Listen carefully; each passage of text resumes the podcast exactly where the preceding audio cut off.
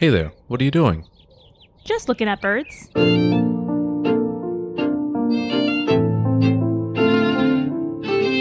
Welcome. I'm your host, Chris.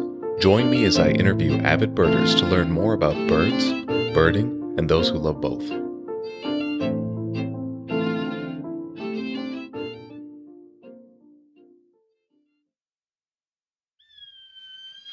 Today, my guest is Amanda Timmerman. She began volunteering in 2007 at the Arizona Sonora Desert Museum. A few years later, she obtained her wildlife science degree and then spent the next 10 years in the raptor free flight program here at the Arizona Sonora Desert Museum. It's good to have you on today. Thank you for having me. Before we get started, just to clarify for our listeners, we might hear a couple bird calls in the back, like that one. What are we hearing? Uh, that is the territorial call of a greyhawk. So that is her seeing us and telling us to get off her front lawn, basically. Okay. When did you first take an interest in birds? Um, I got interested in birds pretty much as a small child. There was a curve-billed thrasher nest uh, that blew down in my backyard, and I raised the babies in my bedroom, much to my parents' dismay, and then released them outside in the wild when they were grown up. And I like to think they did okay, and the house cats nearby had nothing to do with any of this. but that was my first up close interaction with birds. Wow. How did you know how to take care of them, I guess? I actually borrowed a book from the library. I didn't at first. I just caught bugs in the house and fed it to them, and that worked. It was definitely not very scientific. Um, and then ended up checking out a book about about wildlife that, looking back on now, was probably only about half half right. But you know, you're ten and trying to figure things out. So. Sure. uh, thinking back further, what's your earliest memory of a bird? That's kind of tough. Honestly, I remember my first real connection with bird, and this is low key morbid, but finding an electrocuted Harris hawk and Hmm. just I was always really into dinosaurs Mhm. and kind of making that dinosaur bird connection and Hmm. just being impressed with the feet and the face. And it was a very interesting thing to a very visceral thing to have in your hand and very both familiar. I mean, you see them all the time, but Yeah. very, very different than us and kind of uh, intriguing in that. You just made a connection there. Yeah, absolutely. So, speaking about your current role as collection specialist here in the Raptor Free Flight Program, what exactly does a collection specialist do? Uh, my job specifically is I'm in charge of the birds and their training. Collection specialist is just a fancy word here specifically for lead trainer. So I'm in charge of what we fly, how we fly it, and basically the overall sort of plan for how we set up a training behavior, and then pass off a lot of that for my coworkers as well. Okay. We talked a little bit about your background, spending 10 years in the program, your wildlife sciences degree. What helped you get into this role? Um, honestly, volunteering was a part of it that I was already kind of familiar with the program. Here specifically, a lot of it's done, a lot of the people training is done in house. It's a fairly unique program in some ways. And so, starting here with a huge well of personal interest um, and kind of a fire to learn everything from the people who were already here was the largest portion of figuring stuff out i think. School is really good for how many eggs does it lay and where do you find it out in the field. And then the actual hands-on portion really happened here at the museum. During those 10 years. Mm-hmm. yes yep. If somebody wants to work with raptors as a job, what kind of experience education do they need? Um, to be honest, a psychology degree is way more useful than uh, like the the wildlife sciences zoology.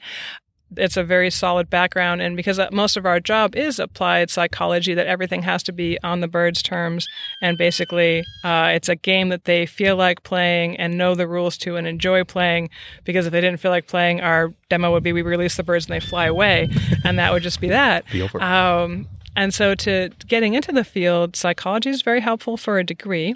Um, and then any kind of hands on experience, volunteering, even falconry, wildlife rehab, uh, anything that kind of shows the interest, because there's some things you can read about, but until you try it, it doesn't really doesn't really have that effect. What uh, encouraged you to get into your volunteering role here? I came out to the museum and saw a demo and was just like, okay, how do I do that? that was that was basically it. How neat. What does a typical work day look like for you? Uh, typical workday is actually a lot of husbandry. It's a lot of bird care back behind the scenes. Uh, we like to joke we're mostly bird janitors. About 5% of our job is the show, is this, the neat part. A lot of it is cleaning and chopping up food animals. So we do get all of our food uh, in fresh frozen.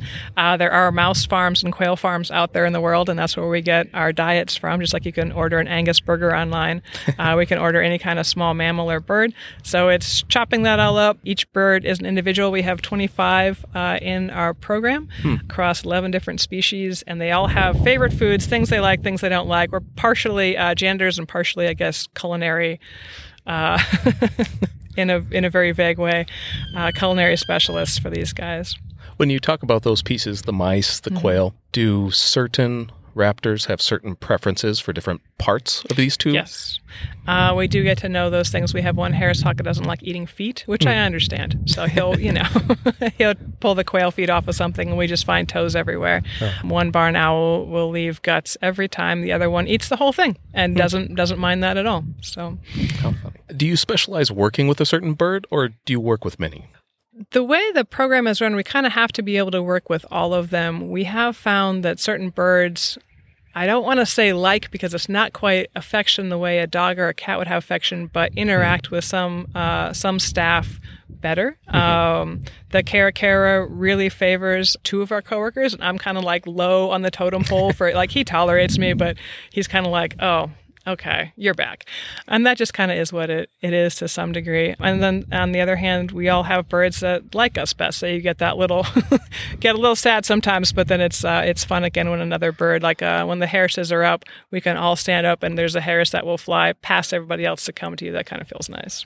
I bet it does. You mentioned having 25 different birds. Uh, how have you acquired these birds and how, how do you go about acquiring new ones? Yeah, that's a good question. So, how we go about acquiring new ones, if we know something happens, we had a Harris hawk pass away from old age a couple years ago. We knew we needed a new Harris hawk. There is a lot of captive breeding of Harrises for falconry. Um, So, in that case, we just went out and found a reputable re- breeder, um, purchased a Harris hawk, and went that route. Sometimes we get birds, it's less we know we want to get one and somebody reaches out and says, Hey, I have, in this case, it was actually a Chihuahuan Raven. So our mm-hmm. Chihuahuan Raven Dante was at a wildlife rehab up in Phoenix. And his caretakers said, Look, we really don't have time for him. We know you also fly some Chihuahuan Ravens. Would you like this bird? And we said, Sure. He's flighted. Um, he was someone had him as a pet. Um, and ravens don't make good pets. I promise you don't want one in your house. Um, they're a permanent three year old with uh, pliers and hammer for a face and kind of an evil sense of humor. Game and Fish, I understand, confiscated Dante. He went to the wildlife rehab up in Phoenix. There was a couple things that happened up there with him, and they said, Hey, do you want this bird? And we said, Sure. For some of your other birds, like the crested caracara, how did you? He was also purchased, actually. So Okay. that was one where uh, it was kind of a, a perfect storm of both things. Uh, it's an interesting species. It's one we've been looking to um, to add to the collection if possible. They don't come up in rehab situations often. The department is right now kind of evenly split between captive bred and birds that sort of failed wildlife rehabilitation. So, like the owls, um, both of our owls are from a local wildlife rehabilitator who sometimes, if they have a young bird come in that just really focuses on people and either was uh, imprinted accidentally somewhere along the way, someone pulled it out of a nest and decided they wanted a pet owl. Again, you don't want a pet owl. Um, or it ended up at the rehab and something happened along the way where it just uh, is a little too focused on people to be safely released. Um, they might reach out and say, "Hey, do you want one?" kind of thing. Um, there is also a little bit of um, kind of like a, a Craigslist between zoos where people will list like, "Oh, we needed a Harris hawk, so we bred the Harrises, and now we have seven Harrises instead of you know we only wanted two and we have seven they can list them and we can say yes we'd, we'd like one please and pick it up you don't mint in parking lots or anything but we do uh, arrange basically the travel of that um, the Caracara is from a breeder up in new york um, Oh, wow. yeah, there's very little propagation of caracaras. Um, usually, you get them as, as wildlife uh, rehabilitation rejects, but um, he was acquired actually as a little little fuzzy chick. When you think of the 25 birds that you have, does any particular one pop out in your mind for the way you brought that bird in? Yeah, absolutely. Uh, so one of our Harris's hawks is a Tucson native. Um, she's 10 years old now, but she was raiding a chicken coop. Uh, Her and her sister were both out there every day picking off the uh, the errant chickens that weren't staying inside. They weren't protected in any way, um, and so they were just walking around. And uh, free food doesn't really happen in nature, so she kind of zeroed in on that. Yeah. And of course, the gentleman who owned the chickens was displeased, so he actually put in for the permit to shoot her um, and her sister. Game and Fish very kindly trapped the birds and moved them across the city because this was happening on the west side and tried to get them out of the space. And the very next day, they were back on his porch again doing the same thing. Um, and so rather than have them be exterminated, they trapped them and we brought them here. Um, we did end up re releasing the sister. She was didn't habituate to people well. She was kind of anxious, so we just took her a little farther. Um, and she did not go back to this gentleman's farm. And then Scout, we still have here, and she's a very smart bird. Uh, we've used her for multiple filming things. She's really a bird when you work with, it's like a conversation. You can tell she's kind of puzzling out. She's a very active participant in the game, and she's always trying to be a step ahead of you, and it's a lot of fun to, to work with. I bet. When you think about running a program like this, what are some of the challenges you face working with raptors? Uh, one of the inherent challenges with any free flight program, and especially out here, is that we are in a national park. So every day, and with flying native wildlife, uh, we release these birds, and almost anything can fly in. Um, they can interact with it, they can chase it. A lot of bird shows in North America are flying birds that might not be native to where they're at. So San Diego has Seriemas, which of course are found in Africa, um, and they don't have a wild Seriema come visit them while they're doing their program. Out here, we can release the red tail and have three wild red tails show up, and we absolutely have had that happen, especially in springtime. Um, so that's probably our biggest challenge. We don't have any kind of control over. The weather can be a challenge. You know, you release a bird that's maybe not the strongest flyer, just like people. We have some birds that uh, get out there and really like to go, and we have some that really aren't exercise enthusiasts. So if you have one that's kind of a perch potato and the wind picks up, that can be a little bit a little bit tough. When you talk about other native birds interfering, what do you usually do when that happens? There's not a whole lot we can do. To be honest, it depends on the bird uh, that's out when that happens. Um, so, to give the example of our, our red tail, uh, she's a monster. She's big. Uh, females are 30% larger than the males. Uh, she can absolutely take care of herself. So, she goes up and starts fighting with another red tail. We kind of wish the other red tail luck and we wait for her to wrap up and come home. if it's something like the Chihuahuan ravens go off, uh, we have to get, or the Caracara, uh, we have to get over there ASAP because they did kind of grow up around people. They don't have the best survival skills. They might tangle with something they shouldn't, and they're they're smaller birds. They are a little bit more of a risk out in the space. So is it just a matter of kind of redirecting their attention? Yes, 100%. And being like, hey, come back over here. Or sometimes, um, if they're going and we've had birds chase wild birds, we've had wild birds chase our birds, uh, you run through the desert as fast as you can. That's definitely a level of stress, too, if that happens. You briefly mentioned other raptor programs in the country. What is one of the difference between other free flight programs? Um, well, one one thing I did just kind of touch on was just that we are flying native birds in their environment, so that's that's one that's um, specific to us. Uh, another is that we're one of the only programs in the world actually that showcases soaring. Um, so a few of our birds are trained to start on ground level and go up high and then come back down. The Harrises do that. Uh, there's some other programs that do soaring but releasing from a hot air balloon or the top of a football stadium, which is awesome and it's still a very dramatic flight, but it's a little Sure. bit different as far as um, as training that behavior goes. Our red tail has been up over 4,000 feet um, Wow. and come zooming back in before, and so you lose her in binoculars at that point. We had a little GPS on her that time. That's how we know how high she was. And then she comes zooming back down in over the audience. And that's a very dramatic flight when we get that. So one of the key differences is that some of these birds will start at lower and then move to a higher elevation, while other programs might start at a higher elevation and go lower. Yeah, absolutely. Okay. I guess one question I would have, not knowing much about this, is why doesn't everyone do this? That's a great question. I think some of it is timing. Uh, it does take a lot of time and focus. We're kind of lucky geographically to be in an open environment like this. We're set up to, with the hills around us, create rising air currents. Um, it does take a little bit of finesse to teach soaring reliably um, because, from the bird perspective, it's kind of like running upstairs. Um, so it takes effort, it takes oomph, and you have to treat it really carefully, at least at first. Some birds, like red tails, have that kind of already built in. Yeah. Uh, that they're soaring birds, they have that inclination. So you're kind of just building on that inclination and then paying it really well when it goes the way you, you'd like it to. And then always setting it up so the answer you want is the easy answer for the bird to give you. And then pay that really well is how you, you kind of build that. And to be honest, I'm not sure why more shows don't, but I suspect some of it's time and, and geography, just as far as building that. Because it does take about six months to get like a Harris hawk good at soaring. Okay. Uh, You talk about feeding, rewarding. So we talked earlier about the psychology behind it. So it's a lot of reward where I, we were looking for this desired behavior. When it's done, provide a reward. So then you might, I might wonder, uh, are these birds just being overfed?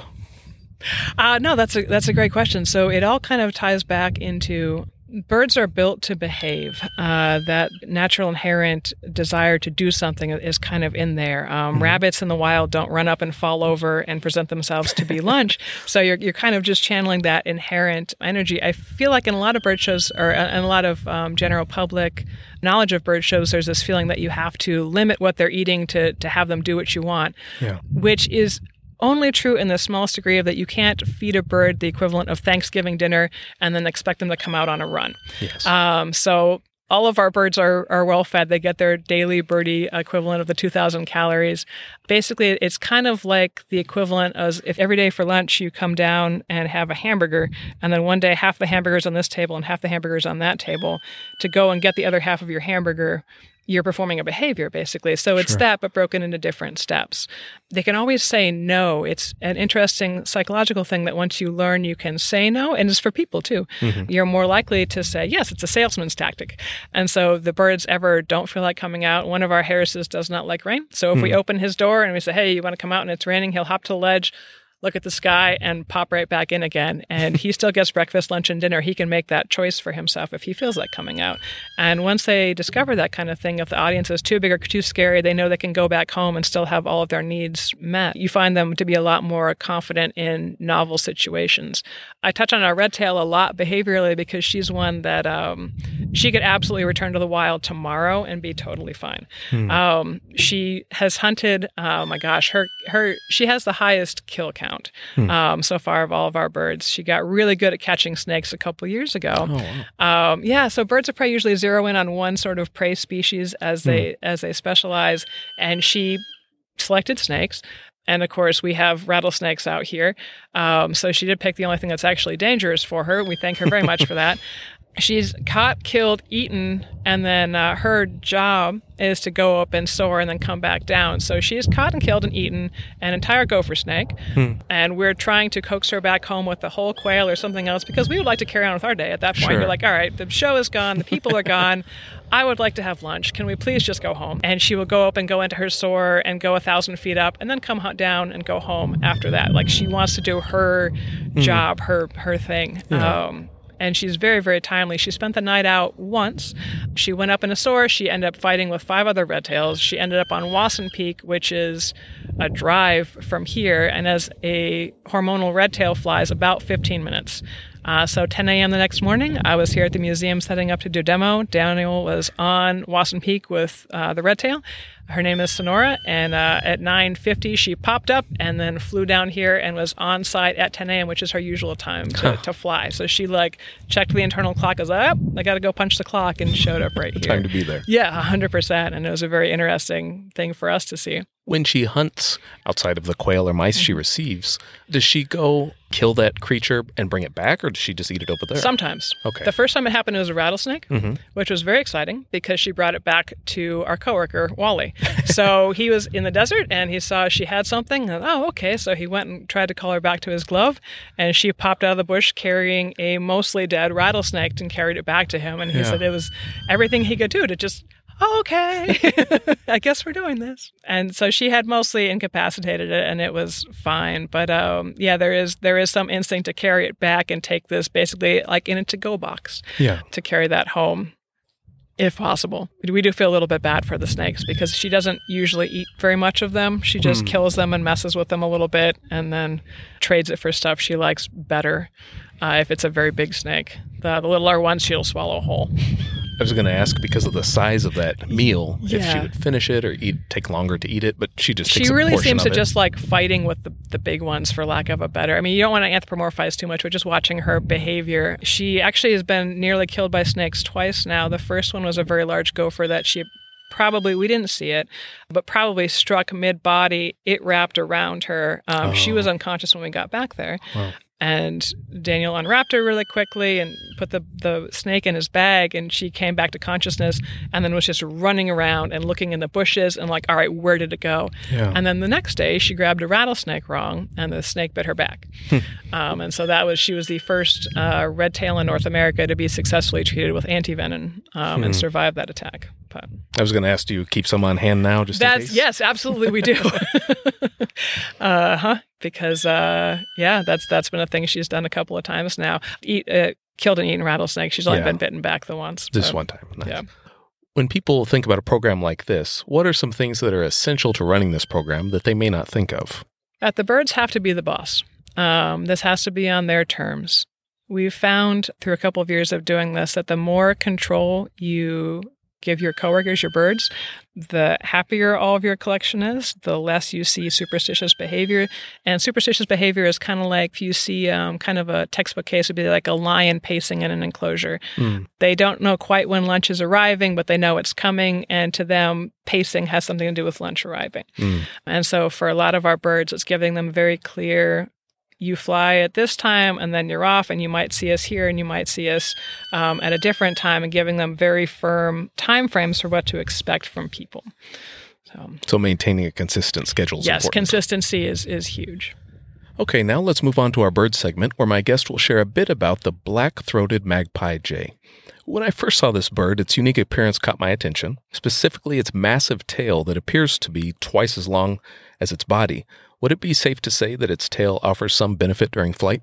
Yeah, absolutely. They use their tails as a counterbalance. So uh, they actually have some of the longest tails in the corvid family. There's only two other corvids that, that have that phenomenal long tail. And that's why um, people originally assumed they were magpies instead of jays. And that does operate as a counterbalance for them. So when they're in the tops of trees, it lets them basically balance um, on some really precarious perches and stay up there well. Hmm. The jay also has some interesting feathering on its head. Aside from increasing its beauty, is there any other benefit? We believe it's partially like birdie eyebrows, Hmm. uh, for lack of a better phrase. It does kind of, they're very social. They live in pairs or in small groups, um, and there's a lot of interaction. Uh, when you look at a bird's face, they don't really have a lot of uh, a lot of physical characteristics. They can move, and crests, like an owl's ears, seem to help them uh, a little bit with some of that communication, as far as visual communication, whatever else they would be showing. Okay. Where would you find these uh, magpie jays in the wild? Their native range is down in southwestern Mexico. Uh, they're kind of in the little um, mesquite forests. They're not found in the really heavy, uh, humid rainforest, but pretty much anywhere there's large trees. And they also enjoy some of the open grasslands near, like the mesquite bosques. They are also now in Tijuana and parts of San Diego as released pets. They've had Oh. uh, en- endemic populations there now. When they live in these areas, what do they usually go after for food? Well, it's funny because they don't, they look like really beautiful songbirds, and in many ways they are. They are predatory. Um, they'll eat the fruits and seeds as well as um, small insects. They will also raid nests, get nestlings, eggs. I found one source that said they'll eat hummingbirds out in the wild. wow. Um, yeah, they're actually pretty fearsome little predators. Uh, one of the birds we have here actually has made a real hobby of eating the little house mice we have. So the way the enclosures are built, it's difficult for the raptors to grab the house mice off the rafters. The jay is having little stabby beaks. He can just grab hold of the mouse and pull it through the wire that way. And he's at like eight or nine of them. He's not even that hungry. He just kills them and carries them around. It's kind of gruesome. With the word magpie in its name, my guess is that this bird is quite intelligent. How have you seen this intelligence demonstrated? How we've actually we've had some fun with giving them food puzzles. There's all sorts of and for good reason. Uh, there's a lot of intelligence tests for parrots and for dogs where it's a, a, food puzzle on a plate where it's got little drawers and levers, and we've used those for these guys. They're hmm. problem solving, especially watching the other birds solve it and then applying those skills. Hmm. Uh, they do also occasionally lock us out. There is a latch on the inside that they'll play with. They can open and close that pretty well. I don't think they're necessarily intending to lock us out so much as just playing with something, but it is kind of a funny side effect. Hmm. They'll also steal things from the main space, which is interesting. Our entire main area is closed off, so we can release them to, to basically play around in there. And they've stolen the dry erase markers, the dry erase uh, dry eraser itself, um, all sorts of office supplies. They like unscrewing things, so anything that's not firmly attached is liable to go home with them. um, they're just very, very curious in general. Did they, when they take these things, did they place them all in one place, like in a collection, or? I wish they were that organized. no, usually um, it's funny because you read about that with um, some of the true magpies making collections. I don't know if it's because these guys are in a captive situation where they have access to so many novel things, mm. they don't feel the need to kind of cache it and save it the way they would in the wild. Yeah. They don't seem to cache items. They will cache food sometimes, which means you'll be cleaning their enclosure and then find a quail head or something sticky and gross from a day before. And that seems to be like a little special treat that they'll hang on to. I have no idea what that songbird is, but it's whatever's making the tweet noise right there that you referenced earlier. oh, I do see it. That looks like a Lincoln sparrow. You can see it's oh, oh look, good it's spot. in so close. Awesome. Yeah, I can't believe it's come so close. It's probably six feet away. Very cool. I think you have. Uh, is it three magpie jays? Yes, three. With your experiences with them, what's a particularly memorable experience you've had, either with training them or just keeping them? Ooh. Honestly, working them through novel things and just seeing how different personalities. Is that another Lincoln Sparrow? It's another one. Okay. Very well, there's cool. a couple of them, yes. Oh, awesome. No, watching them work through things with different personality approaches. So, giving them, say, a Kleenex box with some paper towels and some basically treats inside. And we have one that will just brute force everything. And so mm. his reaction, that's Bob. Bob's Bob's uh, problem solving is basically hit it until you figure out how to get through it. Okay. Um, and some of the others, Petrie will sit down and kind of like hop around it and look at all the angles and then pick a little bit out and try this and rolled over and really explores it more than, for example, Bob does. Hmm. Um, and watching them work through things differently is very entertaining for the staff. Working with them in novel environments, so like doing visitor interactions, uh, we had a gentleman in a really neat mobility scooter that could raise up to basically standing height, mm. and watching the Jays puzzle out, just like hop down and check out all the little hydraulics and everything else. And they didn't do anything untoward, but they were very just whoa, like what is, what this? is this? Yeah, yeah, and that was a lot of fun to to watch them investigate. Hmm. So I know these black throated magpie jays are a part of the Avian Adventures program. If people wanted to come and see them, I know with the Raptor Free Flight program, they're watching these raptors, as you mentioned earlier, soar. What could they expect to see with the black throated magpie jays? The jays aren't a part of our daily demos um, because they are a little bit of a predation risk being outside in the space. Um, and they're also not native to right around here. Mm-hmm. Um, so we can't showcase them the same way as uh, the rest of our birds. But because they're not native to around here, for Avian Adventures, what we do is we have uh, visitors interact with them. So they get to call them to their hand, do pictures with them up close, hmm. and kind of interact with them on the birds' terms, but uh, really see what these guys are all about and then hear all the fun Jay stories that, that happen along the way. Nice. I'd like to thank Amanda for joining us today, and I'd like to thank you for listening to this episode. If you enjoyed the podcast, please follow or subscribe. And if you're listening on Apple, I would appreciate it if you left a rating and a review to help more people discover the podcast. For pictures of the black throated magpie jay, please check out the podcast's Instagram and follow Looking at Birds Podcast. Until next time, keep looking at birds.